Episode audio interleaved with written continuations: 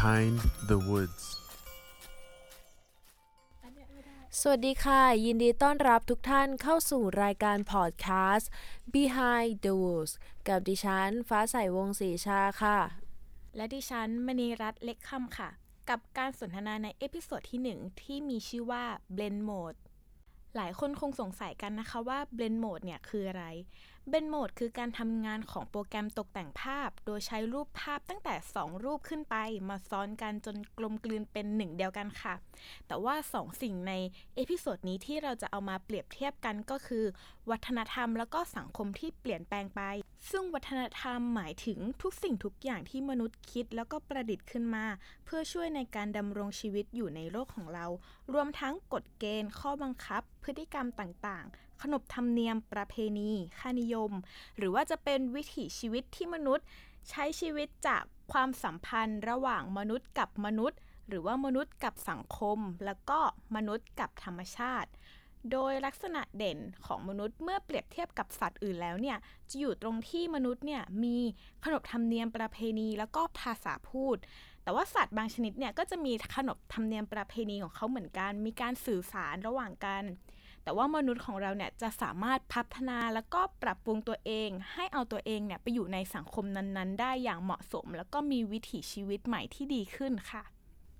ซึ่งการเกิดขึ้นของวัฒนธรรมในระยะแรก มนุษย์จะอยู่ร่วมกันเป็นกลุ่มเล็กๆ มีลักษณะคล้ายครอบครัว เมื่อคนกลุ่มเล็กอาศัยอยู่ด้วยกัน ก็จะสามารถเข้าใจกัน และประพฤติปฏิบัติต่อกันได้ โดยไม่มีความขัดแย้งเท่าไหร่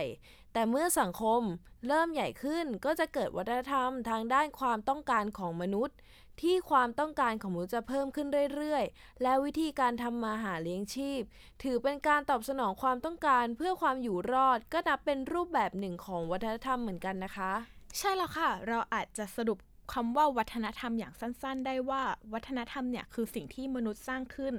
แล้วใช้กฎเกณฑ์ในการอยู่ร่วมกัน ไม่ว่าจะเป็นพฤติกรรมไหนควรทำพฤติกรรมไหนไม่ควรทำแนวความคิดอะไรที่ควรได้รับการยอมรับค่ะ แล้วคุณฟ้าใสรู้ไหมคะว่า อะไรทำให้สังคมมีวัฒนธรรมที่แตกต่างกันออกไป ก็น่าจะเป็นทางด้านความคิดเห็นและการมองโลกมั้งคะ ที่แตกต่างกันอย่างเช่น ก็จะมีทางด้านความเชื่อ ศาสนา แล้วก็การปกครองค่ะรวมไปถึงสภาพแวดล้อมด้วยทำให้เราพบปัญหาที่แตกต่างกันค่ะ อย่างนั้นก็ถูกนะคะ คุณฟ้าใสสิ่งหนึ่งที่จะแยกสังคมได้ว่าแตกต่างกันยังไงเนี่ยก็คือวัฒนธรรมอย่างเช่น สังคมนี้มีการประพฤติปฏิบัติตนอีกแบบหนึง่งและอีกสังคมนี้มีการประพฤติปฏิบัติตนอีกแบบหนึง่งซึ่งก็แตกต่างกัน แต่ว่าวัฒนธรรมเนี่ยจะช่วยให้ผสานสองสังคมนี้เข้ามาเป็นสังคมเดียวกันนั่นเองค่ะ พอเราพูดถึงวัฒนธรรมประเพณีเยอะ ๆ เข้าเนี่ยก็จะนึกถึงวันสงกรานต์วันเข้าพรรษาวันลอยกระทง ที่เราต้องเข้าวัดทำบุญอยู่บ่อยๆ อย่างที่หลายๆ คนเนี่ยเคยทำกัน อืม ใช่ค่ะ แล้วคุณมณีรัตน์รู้จักวัฒนธรรมประเพณีอะไรที่เกี่ยวข้องทางภาคเหนือบ้างไหมคะ เออก็เคยดูรายการออนไลน์อยู่รายการหนึ่งนะคะ เป็นของคุณเตตะวันนะคะ ซึ่งเขาเนี่ยจะพาไปที่วัฒนธรรม แล้วก็ประเพณีแต่ละภาคต่างๆ แต่ละจังหวัดอะไรอย่างเงี้ยค่ะ ซึ่งที่เคยดูมาก็จะเป็นประเพณีปอยสางรองอะค่ะ ก็จะเปรียบเสมือนกับ ประเพณีการบวชของทางภาคกลาง หรือว่าภาคต่างๆ อะไรอย่างเงี้ยค่ะ แต่ว่าชื่อเรียกของชาวภาคเหนือเนี่ยเขาก็จะมีชื่อเรียกที่แตกต่างกันออกไปนะคะ ไม่ว่าจะเป็นปอยน้อย ปอยบวชหรือว่าปอยลูกแก้วอะไรอย่างเงี้ยค่ะ แล้วมีปล่อยฝ้ายไหมคะโอ้ปอยฝ้ายเลยเหรอค่ะคุณฟ้าใสปอยฝ้ายไม่น่าจะมีนะคะ ปอยฝ้ายน่าจะอยู่อีกภาคหนึ่งอะไรอย่างงี้ภาคอะไรคะภาคอีสานไหมแบบเงื้อเงื้องักงักอะไรอย่างอ่างี้เงื้อเงื้องักพูดถึงเงื้อเงื้องักไป ภาคเหนือก็เงื้อเงื้องักได้เหมือนกัน รู้ไหมคะยังไงอืมยังไงเหรอคะ ก็คือการแห่ลูกแก้วของเขานั่นเอง อะ ลูกแก้วงงอีกลูกแก้วคืออะไร ลูกแก้วก็เหมือนกับนาค แทนลูกแก้วด้วยนาค อ่า เข้าใจไหมคะ เขาจะไม่เรียกว่าเป็นนาคอะไรอย่างนี้ เขาจะเรียกว่าอ๋อลูกแก้วอ่าคือเป็น signature เฉพาะของภาคเหนืออะไรแบบนี้ ใช่ค่ะเป็น signature ของทางภาคเหนือ เขาจะเรียกนาคว่าลูกแก้ว เขาก็จะเอาลูกแก้วเนี่ย ขี่ม้าหรือว่าขึ้นคอของคนเลย ถ้ามีกระตังนิดนึงเขาก็จะเช่าม้าให้มีกระตังอ่ามีกระตังอยู่คนเฒ่าคนแก่เนาะอ่ามีกระตังก็จะเช่าม้ามาให้ลูกแก้วนั่งขี่เลยหรือว่าถ้าเป็นชาวพื้นถิ่นหน่อยอะไรเงี้ยก็จะขี่คอของคนเลยก็ได้ค่ะเขาก็จะมีการ แห่อย่างสนุกสนานไป ลูกแก้วก็จะมีการแต่งหน้าแต่งตัวมีเครื่องหัว แต่งหน้าจัดเต็ม แต่ว่าข้อดีของเขาเนี่ยคืออะไรรู้ไหมคะ คุณฟ้าใสคืออะไรล่ะคะ ปกติแล้วเนี่ยการบวชนาคหรือว่าการบวชพระปกติเนี่ยเขาก็จะมีพ่อแม่หรือว่าเป็นแบบญาติผู้ใหญ่ เป็นคนเป็นประธานของงานอะไรอย่างนี้ใช่ไหมคะ แต่ว่าของทางภาคเหนือเนี่ยเขาจะเปิดโอกาสให้คนที่ไม่ใช่พ่อแม่หรือว่าไม่ใช่ญาติเนี่ยมาร่วมเป็นเจ้าภาพด้วยได้แบบว่าให้ คนในชุมชน walk in มาเป็นญาติผู้ใหญ่ได้อะไรประมาณนี้ อ่าจะ walk in เข้ามาหรือว่าจะเป็นการลงทะเบียนร่วมกันช่วยจัดงานอะไรอย่างนี้อ่า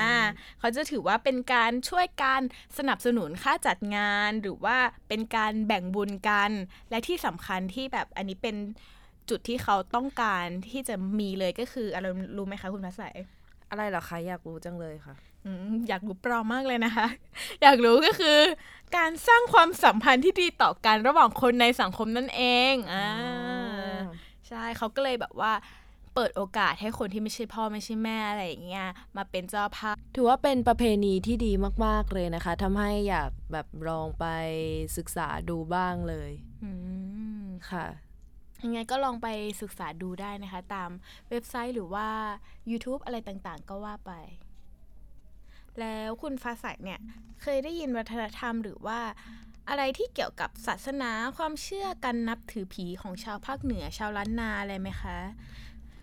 พอได้ยินวัฒนธรรมที่เกี่ยวกับศาสนาความเชื่ออยู่เหมือนกันค่ะ อ่าใช่ก็จะตรงกับวัฒนธรรมประเพณีของชาวภาคเหนือเลย ซึ่งปกติเนี่ยผู้เฒ่าผู้แก่เวลาเขาไปวัดเนี่ยเขาก็จะมีการจัดอาหารข้าวอาหารหวานเนี่ยเพื่อสังเวยผีปู่ย่าด้วย แล้วก็ที่เคยได้ยินเกี่ยวกับความเชื่อและศาสนาใช่ไหมคะ จริงๆแล้วที่พอรู้จักมาก็จะเป็นเเกี่ยวกับวัฒนธรรมเกี่ยวกับสิ่งแวดล้อมด้วยค่ะ เป็นวัฒนธรรมประเพณีที่เกิดขึ้น เมื่อสามเกือบประมาณ 30 ปีที่แล้วคุณมณีรัตน์พอจะเดาออกไหมว่า คือวัฒนธรรมประเพณีอะไรอ่าสามสิบปีที่แล้วเลยเหรอคะหรือคือตอนนี้เราเพิ่งจะยี่สิบกว่าสามสิบปีแล้วน่าจะยังไม่ค่อยเกิดเลยค่ะ คุณฟ้าใสไหนลองเล่าให้ฟังหน่อยนิดนึงได้ไหมเรื่องมีอยู่ว่านะคะเมื่อเกือบ 30 ปีที่แล้วมีวัฒนธรรมประเพณีหนึ่งที่เรียกว่าการบวชต้นไม้ ในเมืองไทยนะคะ ได้สร้างมิติใหม่ให้แก่ วงการอนุรักษ์ธรรมชาติ ระดับโลกเลยก็ว่าได้นั่ก็คือยิ่งใหญ่ประมาณนั้นเลย หลายคนนะที่สนใจในเรื่องนี้เมื่อได้ยินขบวนการบวชต้นไม้ในไทย อาจจะคิดถึงแบบขบวนการ Power Ranger ห้าสีอะไรประมาณแบบนี้ คุณมณีรัตน์รู้จักขบวนการห้าสีไหมคะอตอนเด็กๆเคยดูมันมีพลังอำนาจมากเลยค่ะ คุณฟ้าใส เขาเป็นขบวนการที่คอยพดุงความยุติธรรม ถ้าให้เปรียบเทียบกับขบวนการบวชต้นไม้ในไทยนี่ก็เหมือนเป็นขบวนการอนุรักษ์ป่าไม้เพื่อช่วยเหลือต้นไม้ก็เหมือนเป็นการพดุงคุณธรรมอย่างหนึ่งได้เล่ามาขนาดนี้นะคะ คงอยากจะรู้ที่มาที่ไปของการบวชต้นไม้แล้วใช่ไหมคะ คุณมณีรัตน์ใช่แล้วค่ะ การบวชต้นไม้นี่คือน่าสนใจมาก ๆ เลย เห็นว่าแบบ พดุงความยุติธรรม ค่ะ ถ้าเกิดรู้ใครรู้จักขบวนการชิปโกนะคะชิปโกที่แปลว่าโอบกอดในภาษาอินเดียค่ะ ซึ่งเป็นขบวนการที่สร้างแรงบันดาลใจให้เกิดการโอบกอดต้นไม้ไปทั่วโลกนะคะ แม้แต่ในประเทศไทยของเราก็เหมือนกัน แม้การกอดต้นไม้ของประเทศไทยเราเนี่ยจะไม่หวือหวาท้าทายเท่าการโอบกอดต้นไม้ของอินเดียนะคะ ซึ่งเป็นการเอาตัวป้องกันต้นไม้จากเลื่อย หรือขวานที่กำลังจะมาตัดเขานะคะ แต่ก็เป็นกิจกรรมเชิงสัญลักษณ์ที่บันดาลใจให้ผู้คนเกิดติดใจรักต้นไม้ได้มากขึ้นเหมือนกันค่ะ แปลว่าการบวชต้นไม้นี้เป็นการอนุรักษ์ป่าอีกด้วยใช่ไหมคะเนี่ย หืม ดีนะคะเนี่ยใช่แล้วค่ะ ทุกวันนี้นะคะ การบวชต้นไม้กลายเป็นเรื่องธรรมดาไปแล้ว หลายคน คงนึกไม่ถึงว่ากิจกรรมนี้ก็เคยถูกต่อต้านอย่างหนักเหมือนกัน ถึงกับมีเสียงเรียกร้องให้ศึกพระที่ทำพิธีเลย อันที่จริงพิธีดังกล่าวก็คือการทำบุญต้นไม้ค่ะ ในความหมายใกล้เคียงกับการทำบุญบ้านนั่นเอง จุดมุ่งหมายก็คือเพื่อปกป้องต้นไม้และผืนป่า โดยอาศัยพิธีกรรมที่สืบเนื่องในหมู่บ้านมาช้านานนั่นก็คือการนำผ้าพันรอบต้นไม้ เพื่อแสดงความเคารพ หรือสักการะเทวดาที่อารักษ์สิ่งสถิตอยู่ในต้นไม้นั่นเองค่ะ เป็นเพียงแต่ว่าการบวชต้นไม้อะตอนนี้กำลังเริ่มพัฒนา มากขึ้นไปอีก นั่นก็คือการทำพิธีที่ดูจริงจังมากขึ้น และนำจีวรพระหรือก็คือผ้าเหลืองมาพันรอบต้นไม้และใช้พระสงฆ์เป็นผู้ทำพิธีนั่นเองดูศักดิ์สิทธิ์มากขึ้นอะไรอย่างนี้ใช่ไหมคะ แต่ว่ายังสงสัยอยู่อีกนิดนึงอะค่ะว่าแบบมันดีนะคะ การบวชต้นไม้อนุรักษ์ป่าแต่ทำไมถึงแบบว่ามีกระแสด้านลบออกมาได้ ก็อันที่จริงนะคะ เสียงวิพากษ์วิจารณ์น่ะคงจะไม่รุนแรง หากไม่เรียกพิธีนี้ว่าบวชต้นไม้ แม้คำคำนี้จะมีปัญหาในตัวเอง แต่ก็ส่งผลในทางบวกด้วยนะคะ นอกจาก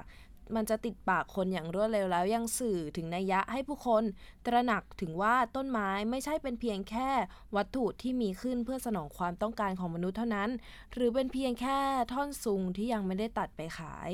แท้จริงแล้วนะคะ ต้นไม้รวมถึงป่าหรือธรรมชาติ ซึ่งมีต้นไม้เป็นตัวแทนเนี่ยมีคุณค่าที่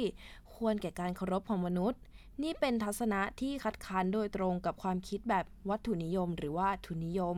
ที่มองทุกอย่างเป็นเพียงสินค้าเท่านั้นค่ะ เมื่อเห็นต้นไม้หรือธรรมชาติเป็นเพียงสินค้า ที่สนองความต้องการของมนุษย์เพียงแค่นั้น ผู้คนก็จะตักตวงผลประโยชน์จากธรรมชาติอย่างไม่หยุดยั้งเลย จนกลายเป็นการผลาญทำลายล้าง ฟังแล้วนุ่มฟูหัวใจมากเลยค่ะ คุณฟ้าใส ฟังแล้วแบบรู้สึกอยากจะปกป้องรักษาผืนป่าขึ้นมาเลยค่ะ แต่ว่าเรื่องนี้เนี่ยอยากจะให้คุณฟ้าใสเนี่ยเก็บไว้เล่าไปอีกหนึ่ง episode เต็มๆเลย เชื่อเลยค่ะว่านอกจากเรื่องของความเชื่อแล้ว เรื่องของศาสนาสิ่งแวดล้อมแล้ว มันจะต้องมีเบื้องลึกเบื้องหลังอะไรอีกแน่นอนค่ะ ค่ะยินดีมากเลยค่ะเดี๋ยว episode หน้านะคะจะเล่าถึงเรื่องพิธีบวชต้นไม้ให้คุณมณีรัตน์ฟังแบบเต็มสตรีมเลยค่ะ แต่ถ้าคุณเอิญอยากจะรักป่ารักต้นน้ำรักธรรมชาติมากกว่านี้นะคะ ขอแนะนำนะคะ ให้คุณเอิญไปฟังเพลงของคุณยืนยงโอภาสกุล หรือที่รู้จักกันก็คือนาแอดคาราบาวนั่นเองนาแอดแต่งเพลงชีวิตสัมพันธ์และเพลงหลวงพ่อประจักษ์ซึ่งเป็น พระสงฆ์นักอนุรักษ์ ผู้ขัดขวางสัมปทานป่าไม้ด้วยการใช้ผ้าเหลืองผูกต้นไม้ บทเพลงนี้นะคะ มีความหมายดีมากๆเลยค่ะ ถ้าคุณมณีรัตน์ได้ฟัง คุณมณีรัตน์จะอินมากกว่าที่เป็นอยู่ตอนนี้แน่นอนค่ะอ่าได้เลยค่ะ คุณฟ้าใสชื่อเสียงของนาแอดนี่ไม่ทำให้เราผิดหวังเรื่อง ปลุกใจอยู่แล้วค่ะ แต่สุดท้ายนี้นะคะ อยากฝากให้ทุกคนนะคะ ช่วยกันอนุรักษ์วัฒนธรรมประเพณีที่อยู่กับเรามานานนะคะ เพราะว่าวัฒนธรรมประเพณีเนี่ยล้วนแต่เกิดขึ้นจากความต้องการของมนุษย์เราเอง เพื่อเป็นการใช้ในการอยู่ร่วมกันในสังคมของเราค่ะ ค่ะ ถึงแม้ว่าในปัจจุบันนี้ ความต้องการของมนุษย์จะมีการเปลี่ยนแปลงอย่างรวดเร็ว ในด้านต่างๆ ผู้คนอาจจะให้ความสำคัญกับประเพณีเก่าๆน้อยลง แต่อย่างน้อยอยากให้นึกถึงประเพณีที่เกี่ยวกับการอนุรักษ์ป่าไม้ไว้ อย่างเช่น พิธีบวชต้นไม้ เพราะต้นไม้คือปอดของโลก และปอดก็คือสิ่งสำคัญเหมือนที่พี่แอ๊ดบอกในเพลงชีวิตสัมพันธ์ว่า ต้นไม้งาม คนก็งดงาม ธารน้ำใจไหลเป็นสายธาร ชุบชีวิต ทุกฝ่ายเบิกบาน มีคนมีต้นไม้ มีสัตว์ป่าสำหรับพอดแคสต์ใน episode ที่ 1 ที่ว่าด้วยวัฒนธรรมกับความสัมพันธ์ของมนุษย์ ก็ขอจบลงแต่เพียงเท่านี้ พบกันใน episode ต่อไปกับรายการพอดแคสต์ Behind the Woods เร็วๆนี้ค่ะ